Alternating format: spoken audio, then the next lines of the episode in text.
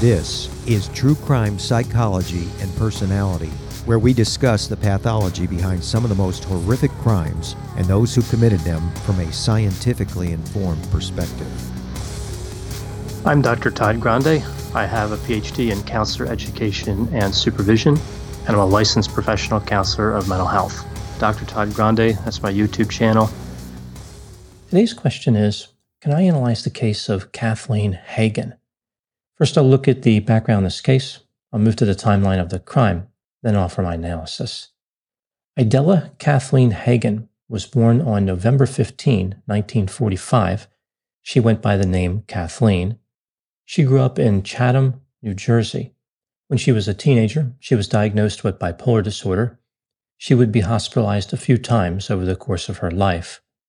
Her parents were exceptionally strict. Her father, in particular, mistreated Kathleen frequently. Because of her father's job as an optician, he had contact with a number of ophthalmologists. He tried to convince Kathleen to become a physician. Kathleen worked in a physician's office during one summer when she was in high school. She graduated high school in 1963. Under her yearbook photograph are the words, Her ways are the ways of pleasantness. Kathleen was considered physically attractive and was interested in becoming a model. She even graduated from modeling school. Ultimately, she enrolled in college with the hope of someday getting into medical school. In college, she met a British national named Peter Cook. The couple married in 1969. In 1973, Kathleen was accepted into Harvard Medical School. She graduated and was accepted as a urology resident at Massachusetts General Hospital. She was the first woman ever to be offered the position at that hospital. She then worked at a cancer center in New York. Even though her father had encouraged her to pursue a medical career, he was not supportive after she became a physician. When Kathleen would visit him and her mother, he made it clear that he was unimpressed and that Kathleen was likely to fail in her career. In 1979, Kathleen and Peter Cook divorced. She invested her energy in her job. Despite her father's concerns about not being good enough, Kathleen continued to experience success. In 1982, she was hired as the chief of urology at a hospital in New Brunswick. Not all of Kathleen's colleagues believed that she was well suited to be a physician. There were concerns about her anger. She was described as having a short fuse. In 1983, Kathleen met an industrial engineer named William Tyrrell he had also been married one time before. The couple married just eight months after meeting. Kathleen was becoming increasingly frustrated in her medical career. She felt as though too many people were involved in making decisions. There was a focus on what insurance companies would pay for as opposed to providing quality care. Despite not liking all of what she considered to be busy work, she tried to perform her job perfectly. In 1986, Kathleen spent over two months in a mental health facility due to her bipolar disorder symptoms. She returned to work for a while, but in 1987 she resigned. Kathleen's husband introduced the idea of the couple moving to the Virgin Islands. They owned a house there and had thought about opening a business there for some time. They had both accumulated substantial financial resources, so this was in the realm of possibility. The couple moved to St. Thomas in the U.S. Virgin Islands and leased a four acre waterfront property that used to be the Russian consulate. They opened a small hotel and restaurant, naming it the West Indies Inn. For several years, the couple was successful. They attracted tourists from all over the world. On occasion, Kathleen would visit her parents in New Jersey. Everything changed in 1989 when Hurricane Hugo damaged the hotel.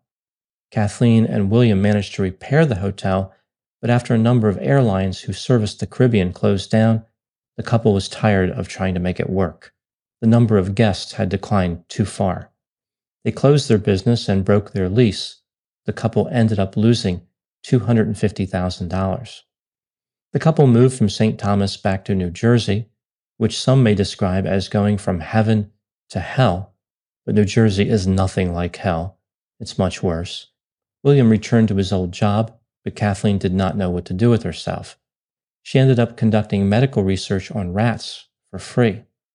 In addition, she had to face her father, who was more than happy to tell her, I told you so.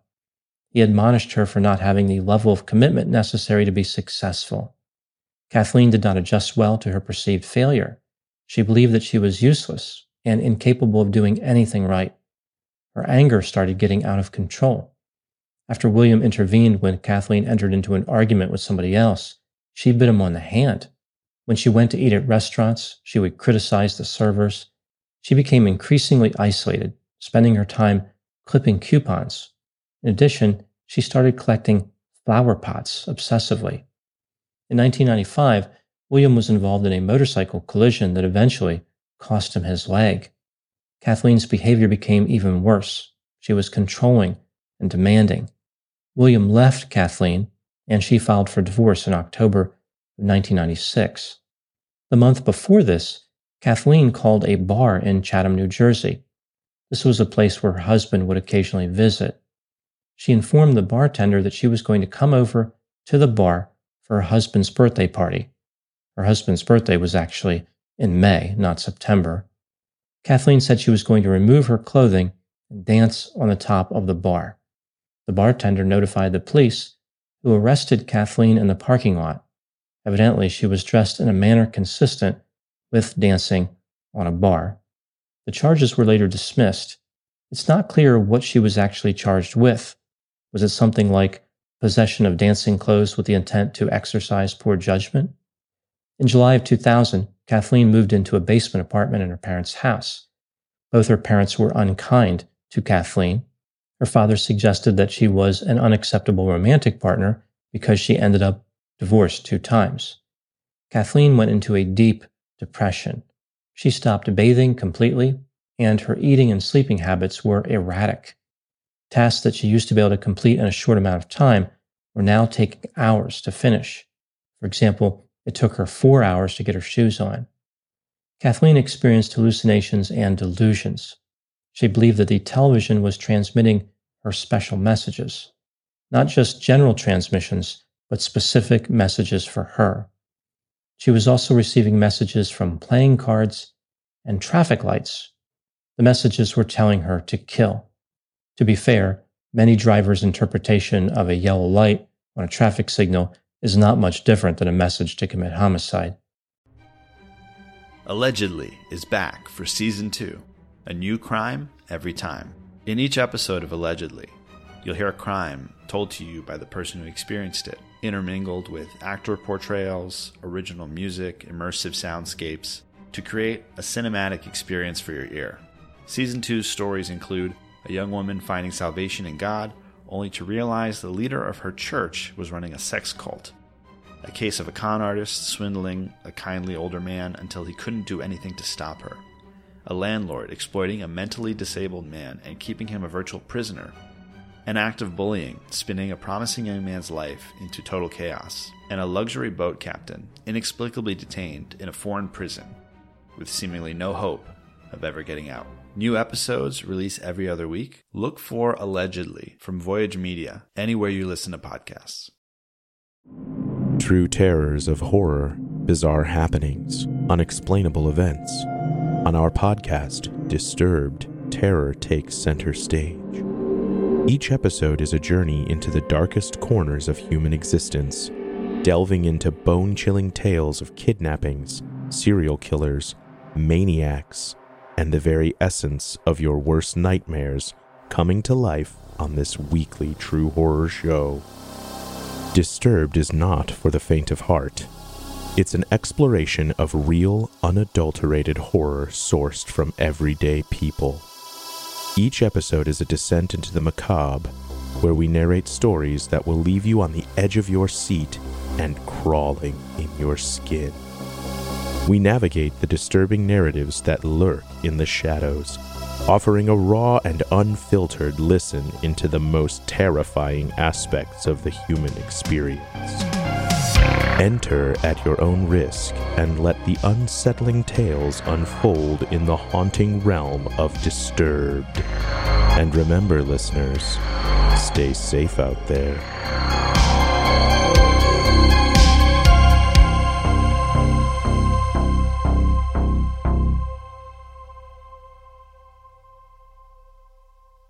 This takes us to the timeline of the crime. In August of 2000, Kathleen gave sedatives to her 86 year old father and her 92 year old mother. After her parents went to sleep, Kathleen retrieved a plastic sheet and a pillow from the basement and walked upstairs to her parents' bedroom. She put the plastic sheet over her father's head and suffocated him with a pillow. She then murdered her mother in the same way. After committing the murders, Kathleen continued to experience hallucinations. She heard and responded to male voices who told her she could join her parents now. They were in the sphere and waiting for her. The sphere was a magical place of happiness and wealth. I picture something like Epcot in Disney World. The voices commanded her to walk backward in the house in order to get to the sphere. After walking backward for a while, including walking backward upstairs, she decided to place a quilt between the beds of her parents and wait on it for the sphere. On August 26 at 6:48 a.m., Kathleen called 911. She told the dispatcher, "My parents have been dead in their beds for days. I've gone out of my mind. I did this really bad thing." When the police arrived, they found her wearing a nightgown. It was clear she had not cleaned herself in any way for several days. Her parents were upstairs in their beds. She had not done anything with their bodies after killing them. The police believed that the couple had been dead four to seven days. Kathleen was charged with murder. Her defense attorneys argued that she was not responsible due to mental illness. Two mental health professionals testified that Kathleen was psychotic at the time of the murders. In addition to bipolar disorder symptoms, the clinicians suggested Kathleen had pronounced narcissistic personality traits. Kathleen said that she had no memory of murdering her parents and that she loved them. She was not angry or in a rage when she committed the homicides. In February 2002, Kathleen was found not guilty by reason of insanity. After spending six years in a mental health facility in Trenton, New Jersey, mental health clinicians said that Kathleen was no longer psychotic. She was released on the condition that she continued to meet with mental health professionals regularly. She complied with this condition for several years and even improved to the point where the number of visits was reduced. Eventually, however, her mental health symptoms worsened and she refused to meet with clinicians. The judge decided not to put her back in the hospital, perhaps due to the fact that she was physically ill by this point. Kathleen Hagen died on April 18, 2015, at her residence. She was 69 years old. Now, moving to my analysis. The case of Kathleen Hagen is controversial. Some people think that the mental health clinicians in this case were manipulated by Kathleen. Like she beat the system, she killed her parents and avoided being convicted. Kathleen may have been psychotic, but mental health clinicians for the prosecution said that she knew the difference between right and wrong. Her crime was planned and executed with precision. It does seem coincidental that of all the people Kathleen would murder, it would be two people who had mistreated her and criticized her for her entire life. Why would psychosis push a killer in such a specific direction? If she was experiencing hallucinations pushing her toward homicide, why wouldn't she attack someone at random? In addition, there are questions about the dangerousness of bipolar disorder. Can the disorder actually cause someone to commit murder? Bipolar disorder is characterized by episodes of mania and depression. During a manic phase, an individual is energetic, goal directed, impulsive, reckless, optimistic, and may feel invincible. During a depressive phase, they feel worthless, hopeless, and sad, and they are pessimistic. In general, an individual with bipolar disorder will spend over three times more time with depressive symptoms as compared to manic symptoms. During both phases, the person may become psychotic. That is, they experience hallucinations or delusions. Bipolar disorder has an interesting relationship to homicide. Here's what the research tells us about this relationship. The prevalence of bipolar disorder is six times higher in prisons than in the community. The disorder has a positive association with criminality. It is more associated with violence than schizophrenia. When a person is manic, their risk of committing a crime is 23 times higher than when they are depressed. This doesn't mean that depression isn't dangerous. Most offenses committed in the manic phase are minor, whereas depression is more strongly associated with homicide. Family members of the person with the disorder are at the greatest risk. Among people with bipolar disorder who committed murder in a manic phase, 64% of the victims were family members. In a depressive phase, 96% were family members. Frequently, the murders committed in a depressive phase are premeditated. Connecting this research back to the case of Kathleen Hagen, we see that her homicidal behavior is consistent with the findings. She committed premeditated murders when in a depressive phase, and the victims were her family members. What do I think happened in the case of Kathleen Hagen? This is just a theory, my opinion. Kathleen's parents were strict with her from a young age. They were highly demanding. This led to the development of narcissistic personality traits. Kathleen became arrogant, condescending, self centered, and developed a sense of entitlement. These traits protected her fragile ego and led to success in the medical field. This field often rewards confidence and grandiosity. In addition to being narcissistic, Kathleen had bipolar disorder. Therefore, she experienced manic and depressive episodes. As I've talked about in other videos, bipolar disorder is particularly cruel because after a person has an episode, they rebuild their career, their relationships, and their routine only to have that wiped out by the next episode. I think this is what happened to Kathleen.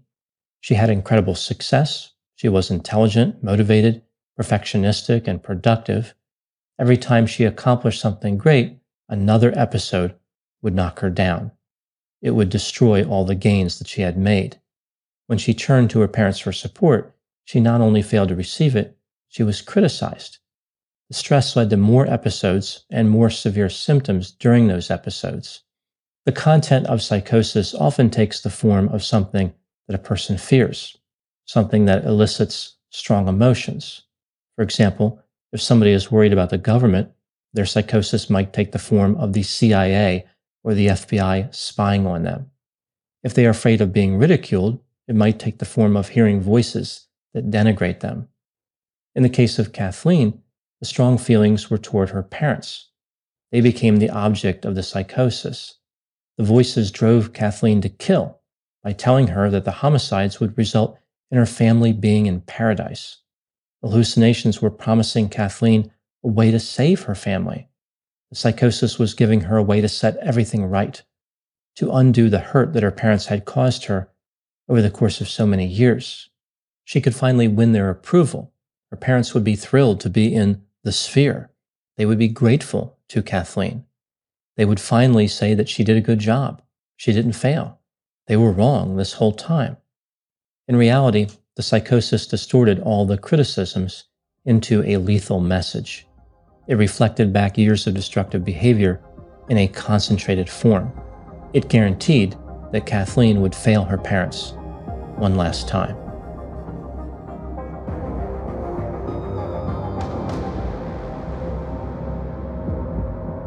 This has been True Crime Psychology and Personality from Ars Longa Media.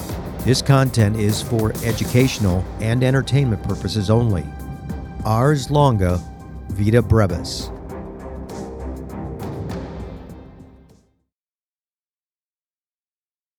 Hi, this is Amy and Vanessa from She Goes by Jane, where we shine light on the stories of missing and unidentified women. On November 7th, we're sharing Nahida's story for the first time in a podcast, and this is a story that I thought I knew, but after reading police reports, became more complicated than I thought. When investigators are called to Nahida Khatib's house, everything looks fine. Her purse is on the kitchen table, her cup of coffee is on the counter, and her two year old niece is in her playpen. The only thing amiss? Nahida is missing. Every week, we feature a poem written in honor of the person we're talking about. This week, we're joined by one of our favorite actresses. You might know her from Sister Act or King of the Hill or The Descendants. But if you're like us, you'll know her from Hocus Pocus. She's the much beloved Kathy Najimy. Join us November 7th to hear Nahida's story.